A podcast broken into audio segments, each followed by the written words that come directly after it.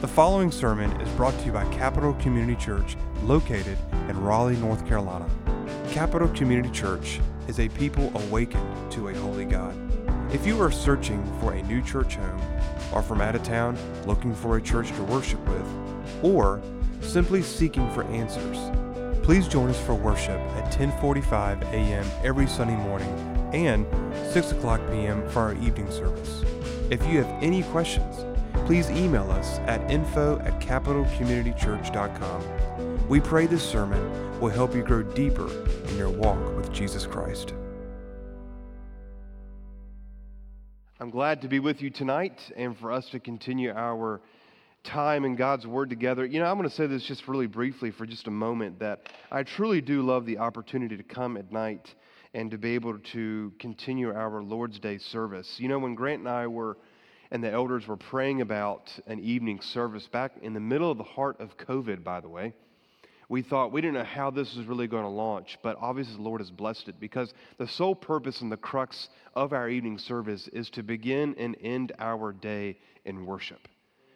And to really to bracket the day with an opportunity to come and sit at the feet of the cross and to be able to worship to sit underneath the teaching of God's word, but also to build fellowship and to see one another, not only in the morning, but also in the evening. And that's why we do this. This is not just another program, it is an opportunity to worship. It's an opportunity to worship. And so I say that just from my own heart and an opportunity just to say I'm glad that all of you are here tonight. If you have your Bibles open, let's go ahead and connect to where we are going this Sunday and next. If you have your Bibles, I'm going to ask if you will turn over to 3rd John. 3rd John. And if you are new to the student of the Bible, go to the end of the back of the Bible towards Revelation, go Jude, and then 3rd John. So it is towards the tail end of your Bible. And let me give you a roadmap of where we are going tonight and as well as next Sunday evening as well. But we're going to be doing a two part sermon series in 3rd John. Now, not a lot of us have probably walked through 3rd John before.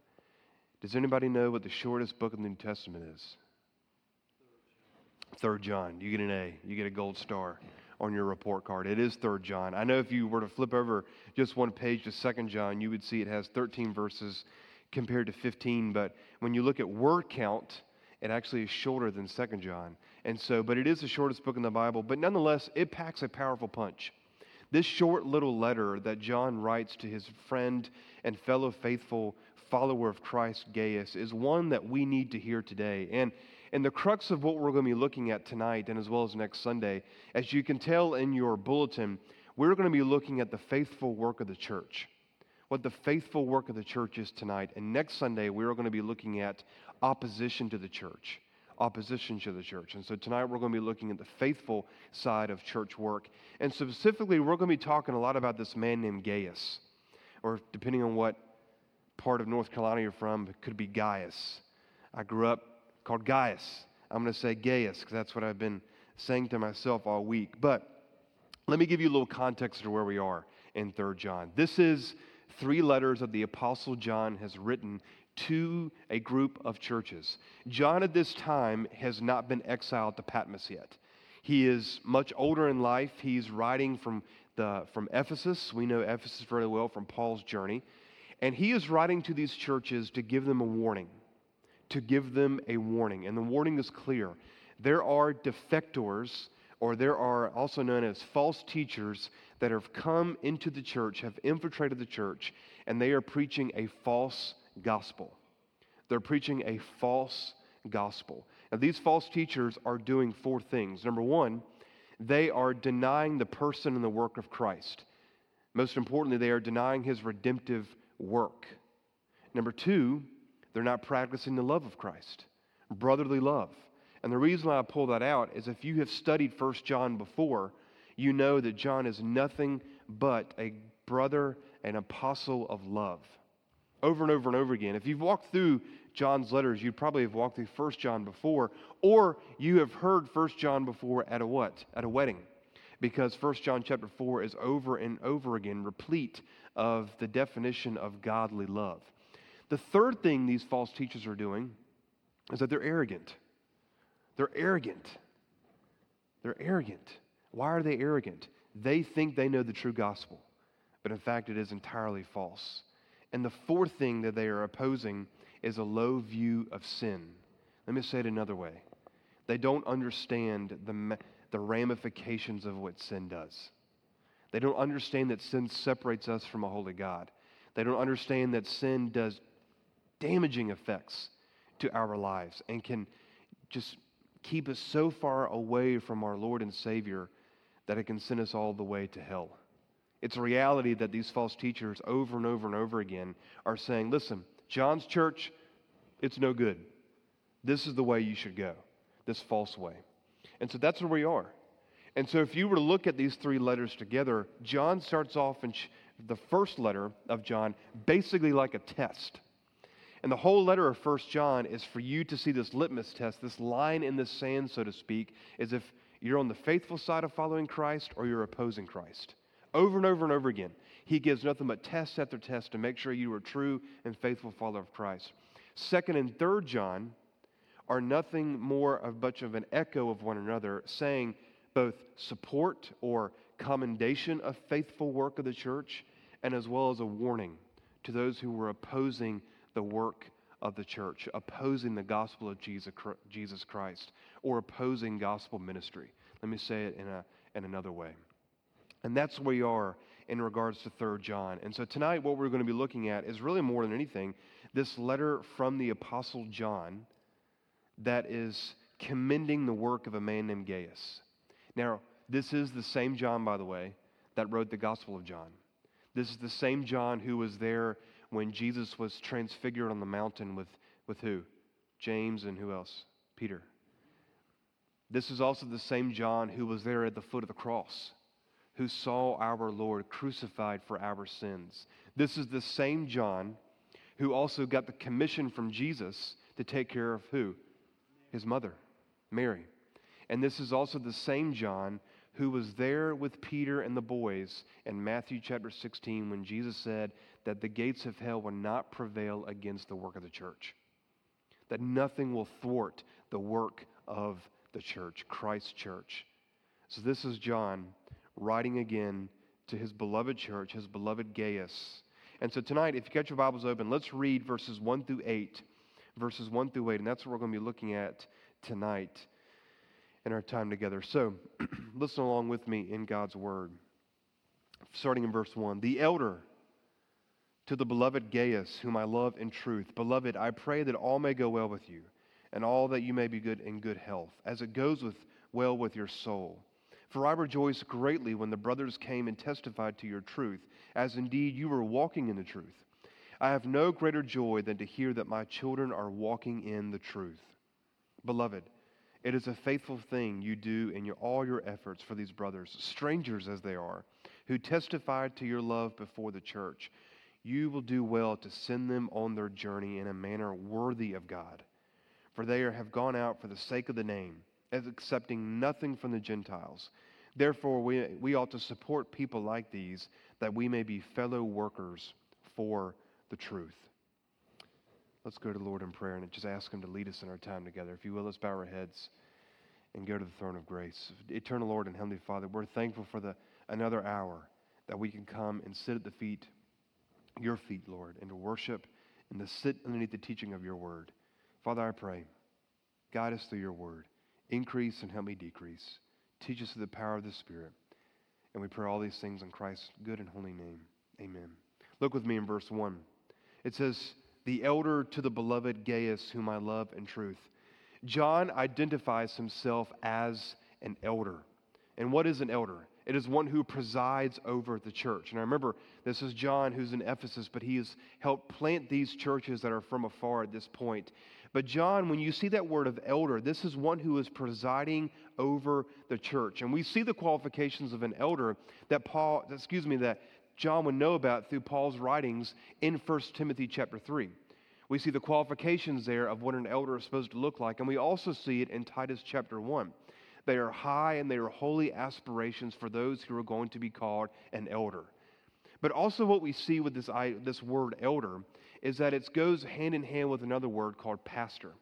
And that's what we see here from John in verse 1. This is, this is the heart of John, the elder, but also the heart of John, a pastor. But look further as we go a little bit deeper into verse 1. To my beloved Gaius, whom I love in the truth. John has a heart of love. If we were to go back into 1 John, you would see over and over and over again, like I said, this repeated theme of the love of Christ that is being poured out not only to the brethren, but also we can see here with Gaius. And this is an important point for us to see because this really sets the tone for us as we are going to go through this letter in 3 John because this is the heart of a pastor. This is the heart of the Apostle John that he has for his beloved friend Gaius. And this really sets the tone for us because what an entrance for us to see this not only an encouragement of the Lord, but also a, an opposition or a warning against that we will see next week that John has for his church, for Gaius. This love permeates all throughout this letter for his brother Gaius. And when we understand this first word of beloved, it is where we get the Greek word agapetos in the Greek. That term is a term of endearment. It's a term of one who is being cared for. It is a word, word for love. And then when we go a little bit further, whom I love and true, this is where we get our word agape that you may have heard before in the Greek.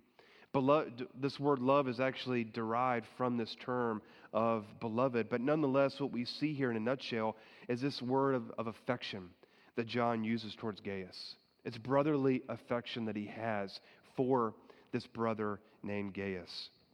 And so, John here at the end of verse 1 is wanting to see where this beloved love is being anchored in. You see that last word in verse 1? What is it? Truth. It's anchored in the truth. This is not feel good, passionate love. This is love that is anchored in the redemptive work of Jesus Christ. This is love that is anchored in the truth of who God is and what He has done. And this very much, again, is helping us set the tone for this letter that we see because this word truth here is the Greek where we get the word aletheia, but it's anchored in divine truth. It's anchored in divine truth. It's anchored in who God is. And I know I've said that twice already, but it begs repeating with a purpose and a cause. Because so often it's easy for us to look, especially from outside a worldview, so to speak, looking in, to say, well, this is just nothing but feel good love. He loves his brother. No, this is anchored in divine truth, eternal truth of who God is. And then again, this is important for us to see because John, of all people, knows that true truth, divine truth, is anchored in Christ and Christ alone. John, of all peoples, knows when he was there with Peter in John chapter 6, verse 6 to 8, he said, Lord, to whom shall we go? Because you have the words of eternal life.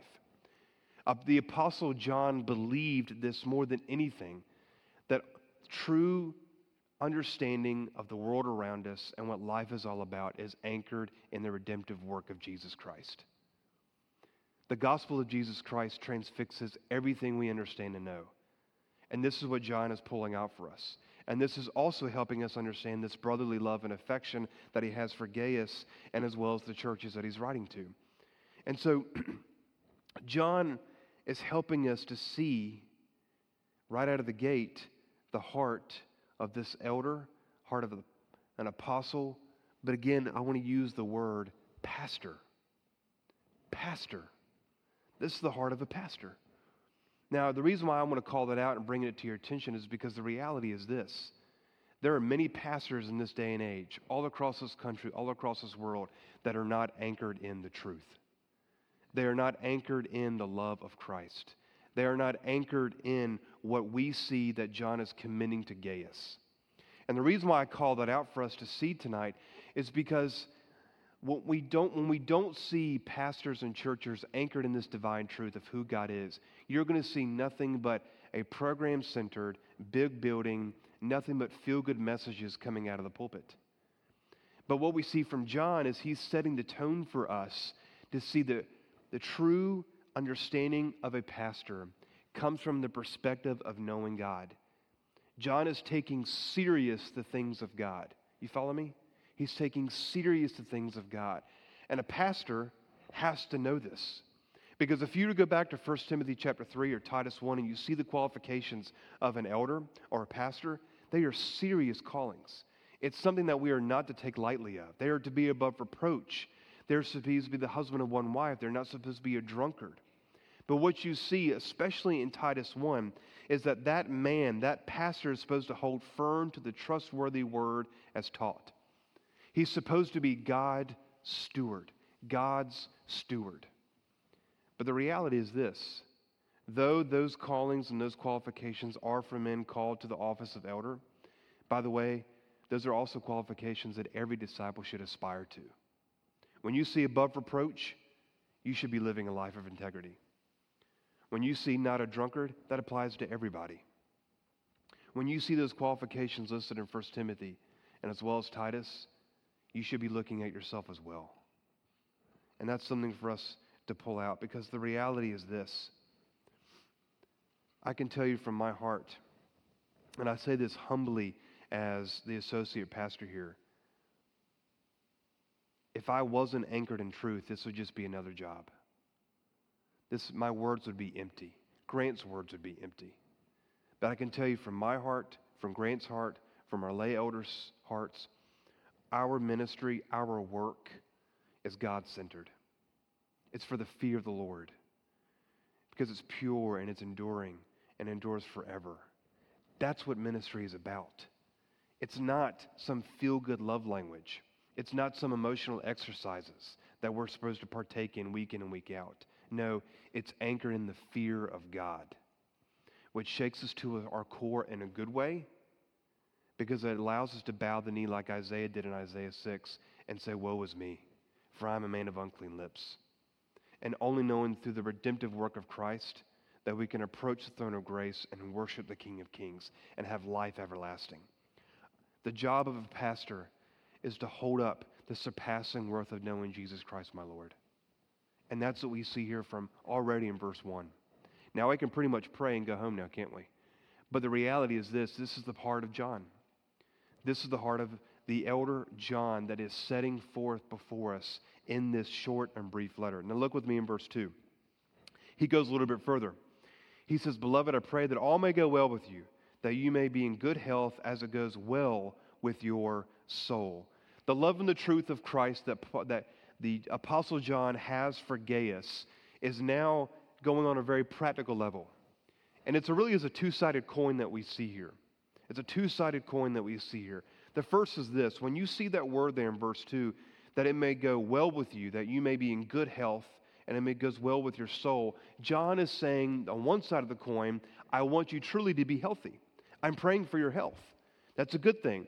That's, that's something I actually pray for all of you, for, for your health to be well, for you to be healthy. But the other side of the coin is what John helps us to see, as well as Paul writes to Tim, Titus and Titus 2, to be of also of sound doctrine. Good health equals sound doctrine.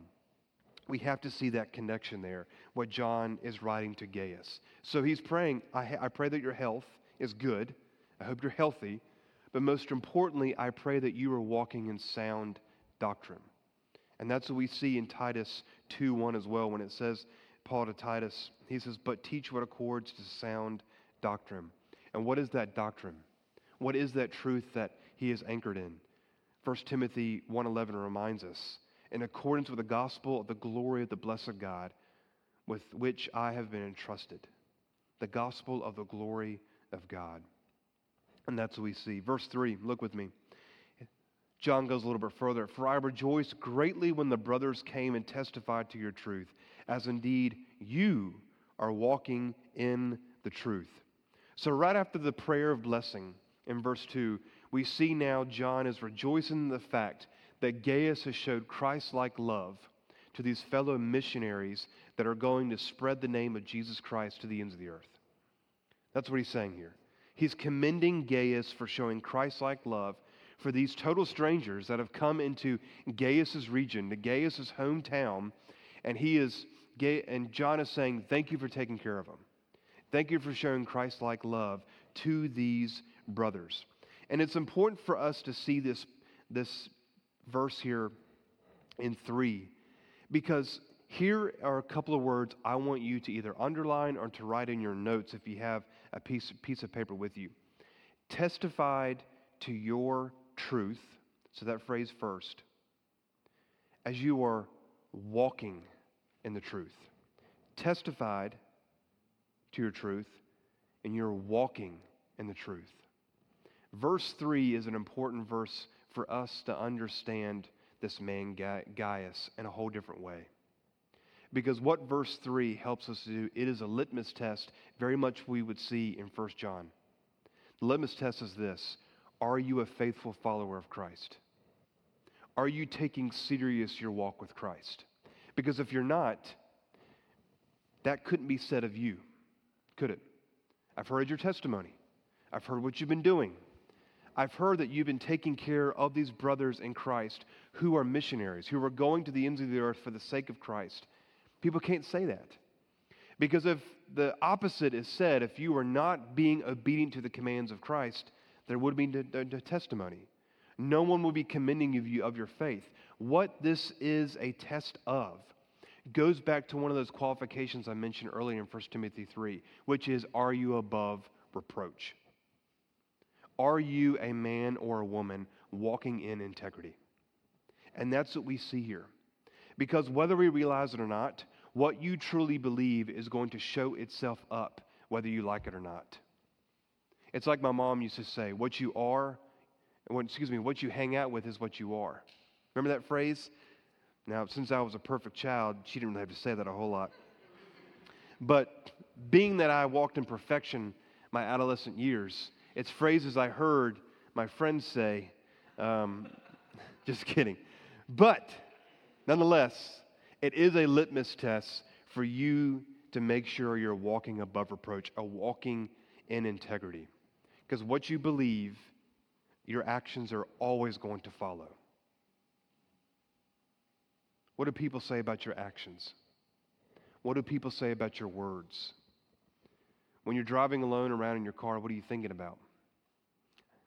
When you get a lot of windshield time, as the old expression says, what's going on? What are you talking to yourself about? What are you de- beating the dashboard over? If you want to beat the dashboard, that's a new hobby that you can pick up. But nonetheless, it is a serious question because I want to ask you again are you taking serious your walk with Christ? Because that's what verse 3 exposes before us. Luke chapter 6 reminds us this out of the abundance of the heart, his mouth speaks. What you speak is what your heart believes. Matthew chapter 7 reminds us so every healthy tree bears good fruit, but a diseased tree bears bad fruit. A healthy tree cannot bear bad fruit, nor can a diseased tree bear good fruit. Every tree that does not bear good fruit is cut down and thrown into the fire. Thus you will recognize them by their fruits. Pretty stark word, isn't it, from Jesus in Matthew chapter 7. Gaius could have easily turned away and run. Gaius could have easily turned away and not helped out these brothers in Christ in their missionary work, but he didn't. He didn't. It's the same with the example of our brother Boaz and Ruth. Boaz wanted to marry Ruth, wanted to redeem, remember, Ruth. He could have easily not gone before the elders and bought the field according to what? The law. Gone publicly and bought the field. Remember, he had to put his, they exchanged shoes to show the, the passing of property. He probably could have easily slipped by and said, Come on, Ruth, be my wife. No one's ever going to see anything. But no, he went the way of the Lord. And that's what we see in verse 3. A lot of you know this before, but my grandfather worked for a funeral home. And in high school, I worked for that funeral home, and as well as a little bit in college, which also explains a lot of weirdness about myself. But nonetheless, I worked in a funeral home. But when you go to a funeral, after a while, you hear the same thing. You hear the same thing. And you can guess pretty much within two or three minutes whether or not this person was good or bad a good brother or a bad brother. But here's something that hit me when I was in, in college working. I came in for the summer and helped out one time. The people that left a legacy, the people that left an impact, are the people who got up, or the pastor who got up and talked about those attributes.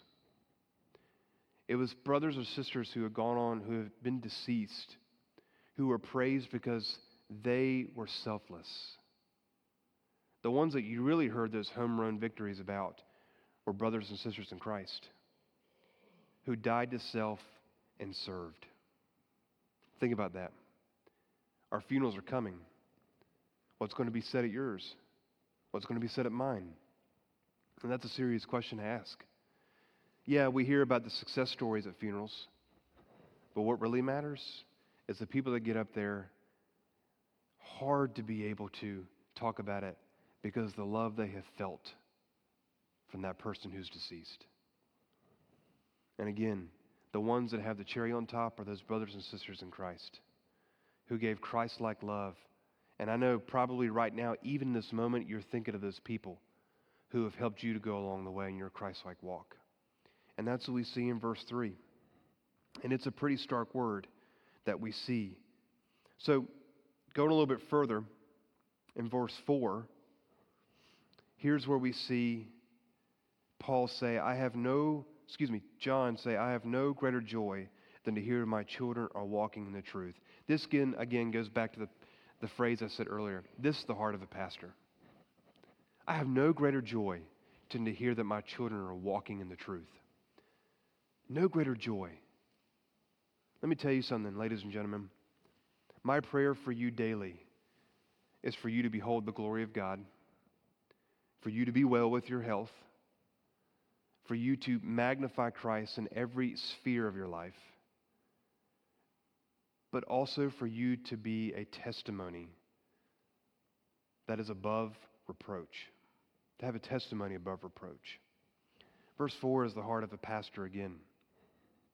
Because the reality that John is setting before us is the question I've asked already Are you taking serious your walk with Christ?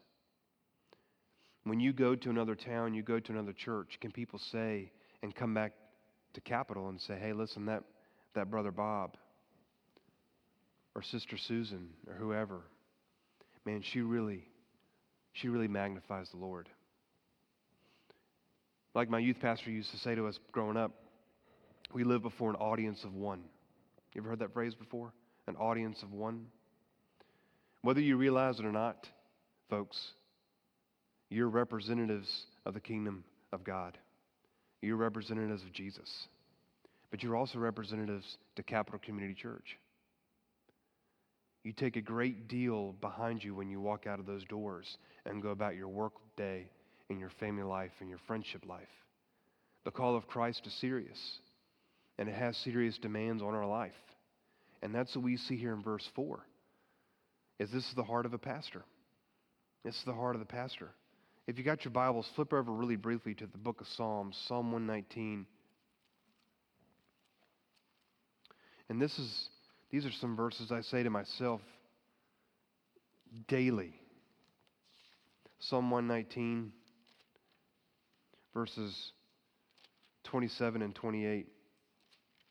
127 and 128, excuse me. Listen to these words. Therefore, I love your commandments above gold and fine gold. Therefore, I consider all your precepts to be right. I hate every false way. Can you echo that tonight? Do you love God's word more than gold? Do you consider the ways of the Lord right? And do you hate every false way?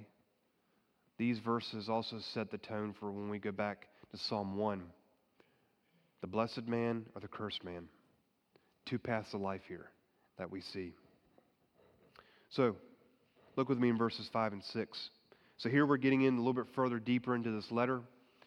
Verses 5 and the first half of 6. Now, John is actually getting into the practical side of commending Gaius of his faithful ministry, his faithful service to the Lord, his faithful work that he has done to these brothers, strangers as they were these missionaries, as I'm going to say, as I said before, and I'll say it a few more times this evening, these men that have gone out for the sake of the name, who are going out spreading the name of Christ. Now, here's a couple things we need to see. Again, we see this idea of beloved. It's a faithful thing in all your efforts. But what are these all your efforts? What does that even mean? What is Gaius doing? Here's the practical element of this letter that we need to see Gaius is also being commended for supporting missionaries. That's it. Pretty simple, isn't it? He's being commended to supporting these missionaries. What John is saying is thank you for taking care of these men who I've sent out of my church, who have now have testified of your good works, who have testified that you helped us, that, excuse me, you helped them to be able to continue their work of gospel ministry. This is what John is saying here in verses 5 and 6. But the reality is also this whether we realize it or not, we are called to care and to show hospitality for those around us. Now, for the sake of where we are and the time tonight, that word hospitality is what I want to hold up here for a second because it's actually a bigger word than we realize. And hospitality has many different faces in a good way, many different facets, many, many different divisions for us to look at when we are looking at verses 5 and 6 together. Because when I say hospitality, it's really a twofold that we see here within the gospel, excuse me, within 3rd John. The first is this Paul, excuse me, John makes it clear, and as well as Paul does, and as well as the writer of Hebrews, and as well as our Lord does in Matthew, that the Bible teaches us that we should care for others in need. Now, we can go into a whole different sermon series about how to help the, and help people well. So don't get me wrong. I know we can go down that road very quickly, and we should, and we should talk about those things. But for the sake of time, I want us to look at what the Bible tells us to do. If you're going to write these verses down or jot them down, the first one is this Romans 12 13 says this Share with the saints to those who are in need. Practice hospitality. Practice hospitality. Hebrews 13:2 Do not neglect to show hospitality to strangers, for by doing so some people have entertained angels without knowing it. Angels without knowing it. Matthew 10 Whoever receives you receives me. Whoever receives me receives him who sent me. John 10, verse 40. So the Bible is clear. What we see in 3 John, what we see in Matthew, what we see in Hebrews and Romans is that we have a clear command that we are called to take care of those who are in need. But here's the other side of the application. We are also commanded to care for those who are continuing the work of the ministry. Another word, missionaries. Missionaries. Gaius is doing that. He's helping support to however he did it back then with his time, with his finances, with his resources, with his shelter, clothes, whatever the case may be, his testimony came back sure, sure that he obeyed the commands of Christ to take care of these brothers so they can be equipped to continue their work. And the, the command is clear for us as well. We are called to take care of our missionary brothers and sisters as well. And take much care and love Capital Community because we have an awesome missions ministry here in the life of our church. Well over 13% of our budget goes to missions, both locally and overseas. A couple hundred thousand dollars goes out of this church to be able to support missionaries all across the world. And we've listed them in time and time before, but there are some right here in Raleigh. There are some here across the nation.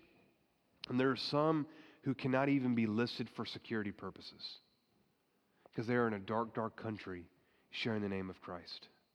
Pretty humbling, isn't it, to think about it? But that's what we see here.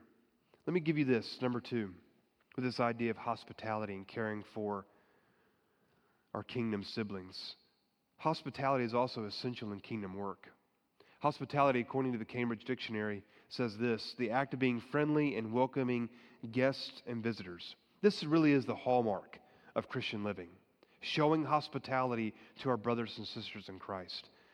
We, the grace and the mercy that we have received from our Lord, like 1 John 4 reminds us, we love because he first loved us. The love that we have received from the Father, we should be giving to others. It's that clear. It's that clear from Scripture. And the same thing with Matthew, Matthew 10. When you receive, when you take in a brother in Christ, you're receiving Christ Himself. That's a huge command and conviction, isn't it? But that's what we see with this idea of hospitality. But let me also say it on a practical level. Hospitality is also very much for building up the kingdom of God because what it does is it also continues to help you and me to do life together on a practical sense.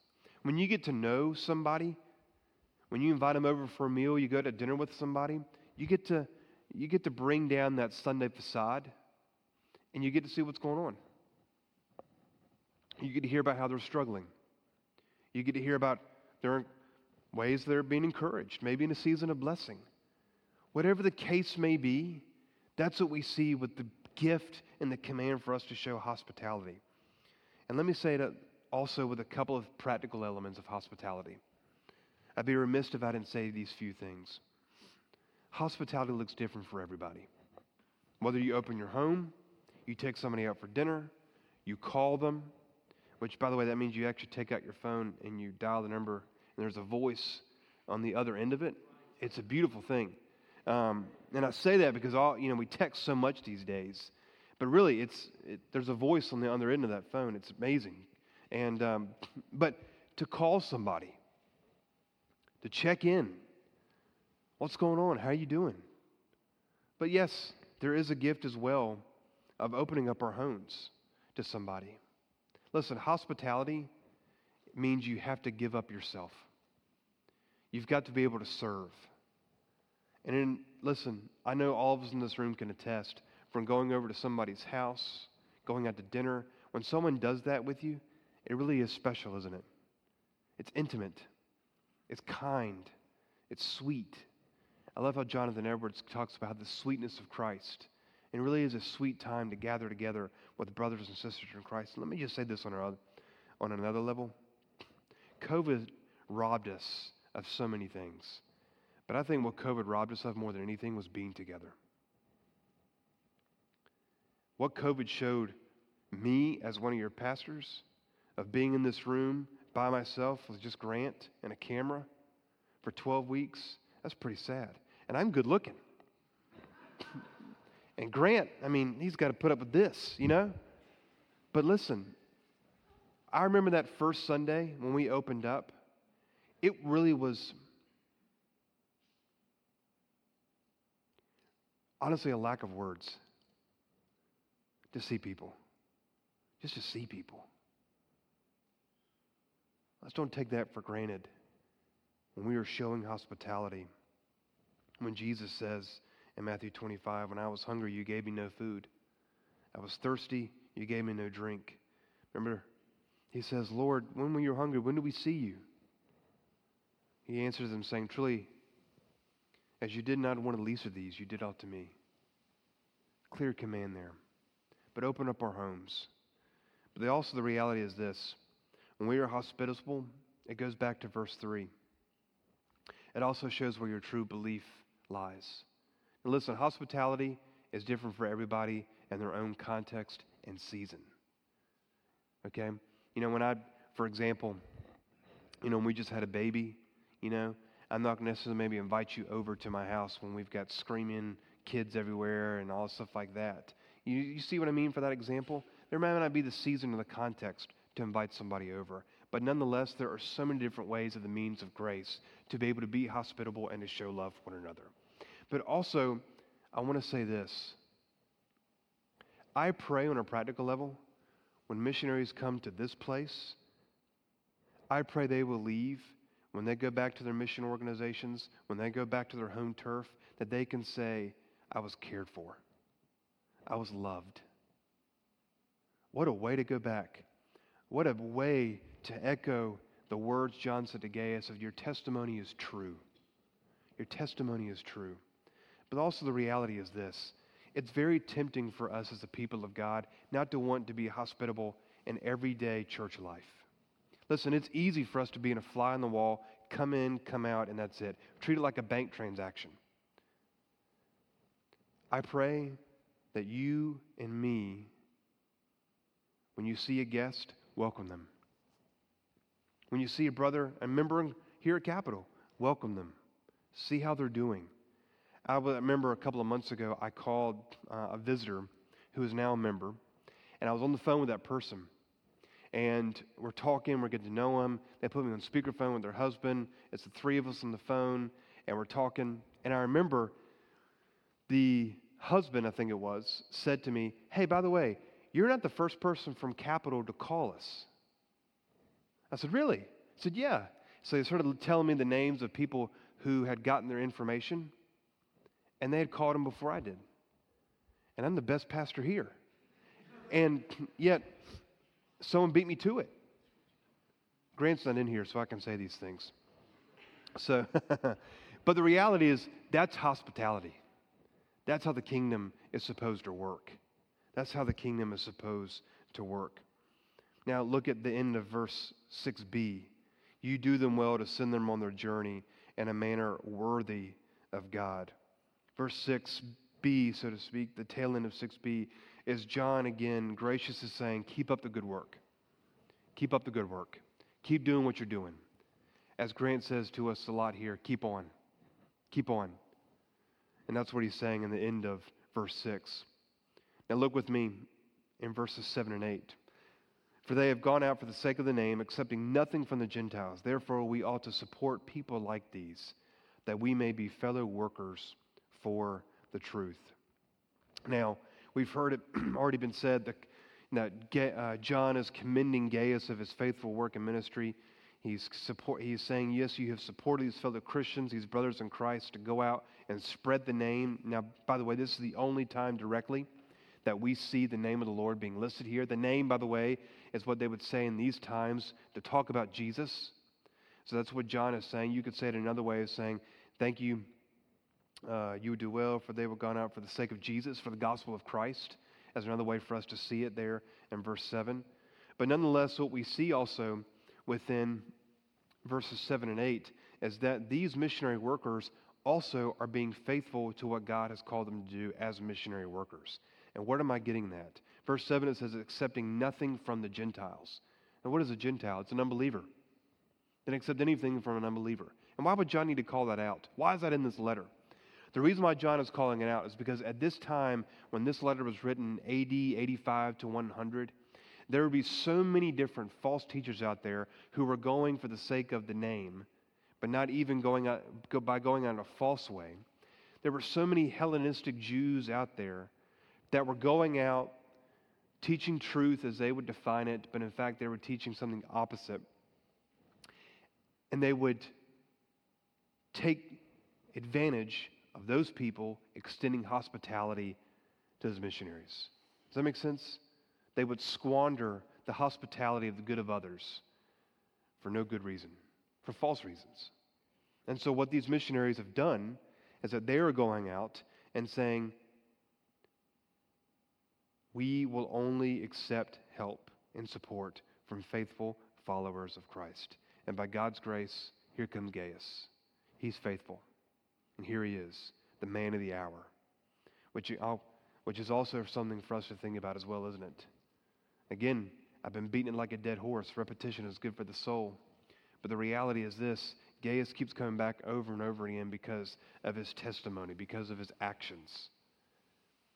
If Gaius didn't open the door, would God have provided for them on the missionary work? Of course. But what we see here, again, is the example of Gaius being faithful to what God has called him to do to take care of these faithful missionaries. But here's the other reality.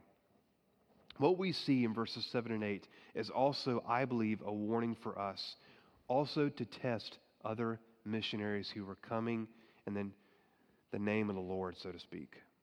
There are a lot of, quote, missionaries there are a lot of, quote, pastors. There are a lot of, quote, people out there doing good work in the name of Christ, but they are so far from heaven that it's shocking to see. And I say that as a word of conviction for us, but also a warning.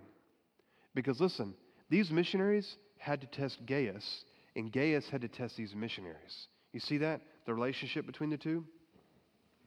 Because John is very much, I think, showing us here to use biblical wisdom to be able to make sure we are truly taking care of people for the sake of the name, fellow missionaries, fellow true, faithful followers of Christ that we see here. Because 1 John 4, 1 reminds us Beloved, do not believe every spirit, but test the spirits. Test the spirits. For many false prophets have gone out into this world. But this you may know the Spirit of God. Listen to this. This is how you know. Every spirit that confesses that Jesus Christ has come in the flesh is from God, and every spirit that does not confess Jesus is not from God. You see what the plus is in the formula? Jesus. There's your test. There's your answer of whether or not. But then you've got to get into the nit and gritty to make sure they know who Jesus really is.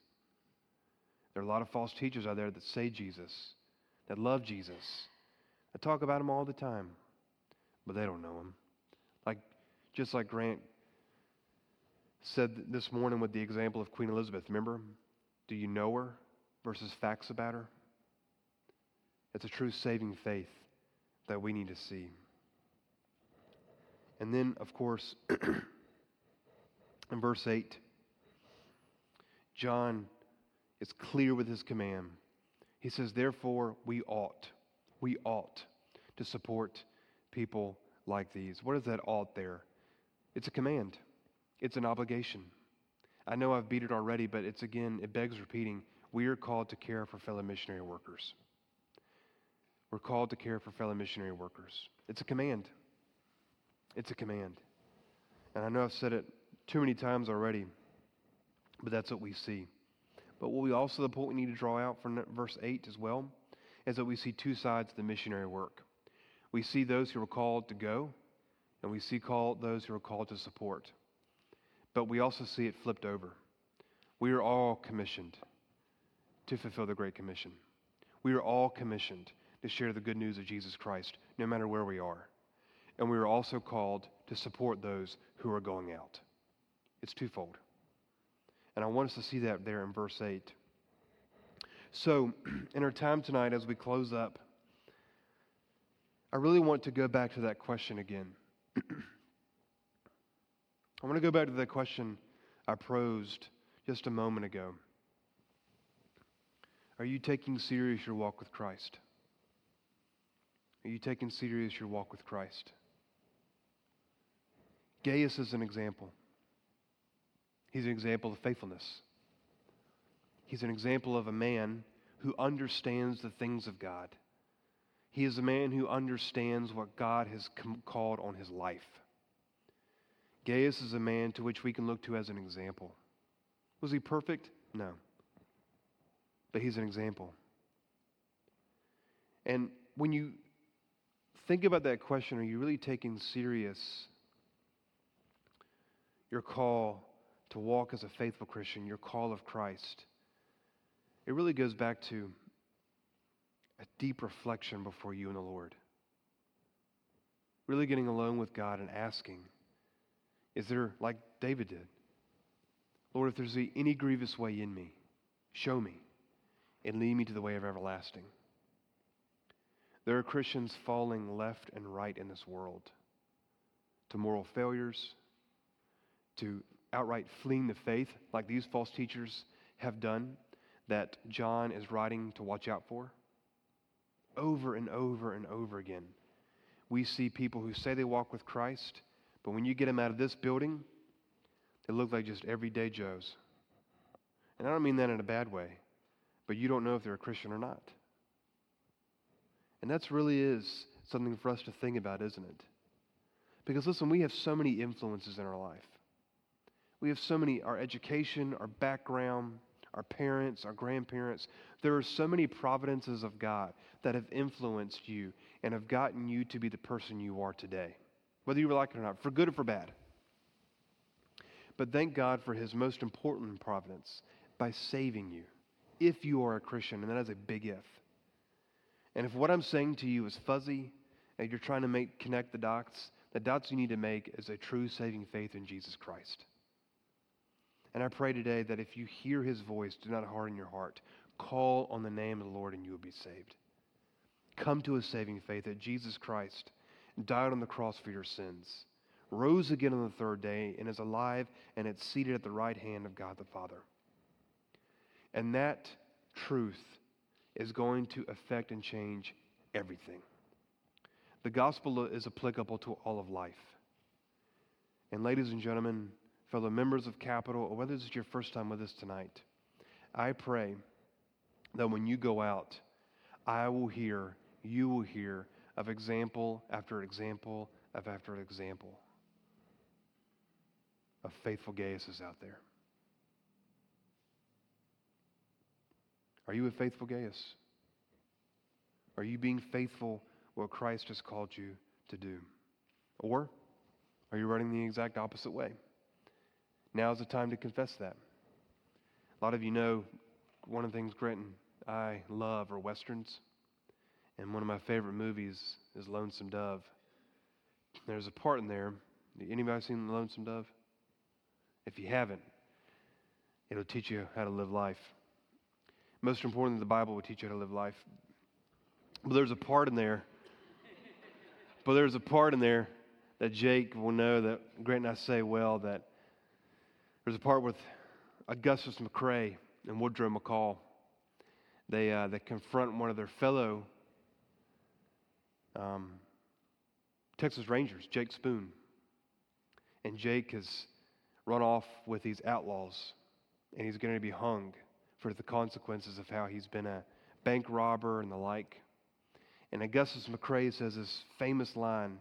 He says, You ride like an outlaw, outlaw, you die like an outlaw. And that's the ramifications of our sin. You choose the path of evil, you choose the path of sin, it's going to lead you straight down a dead road to damnation and hell. But thanks be to God, we have a Savior, Jesus Christ, who leads us on the path of victory for us to live a life to which we can say and which we adhere to to be salt and light in this world. So, 3 John packs a powerful punch because it helps us to examine our life to make sure we are taking serious the call of Christ, taking serious what Christ has demanded of our lives. But also, the implication is corporately as well. How you take serious your walk with Christ is going to affect the church. You follow that equation? How you take serious your personal walk with Christ is going to affect the corporate walk here at Capital. We're in this together. We're in this together. Let's bow our heads and pray, and then we will sing The Mighty Fortress is our God. Lord,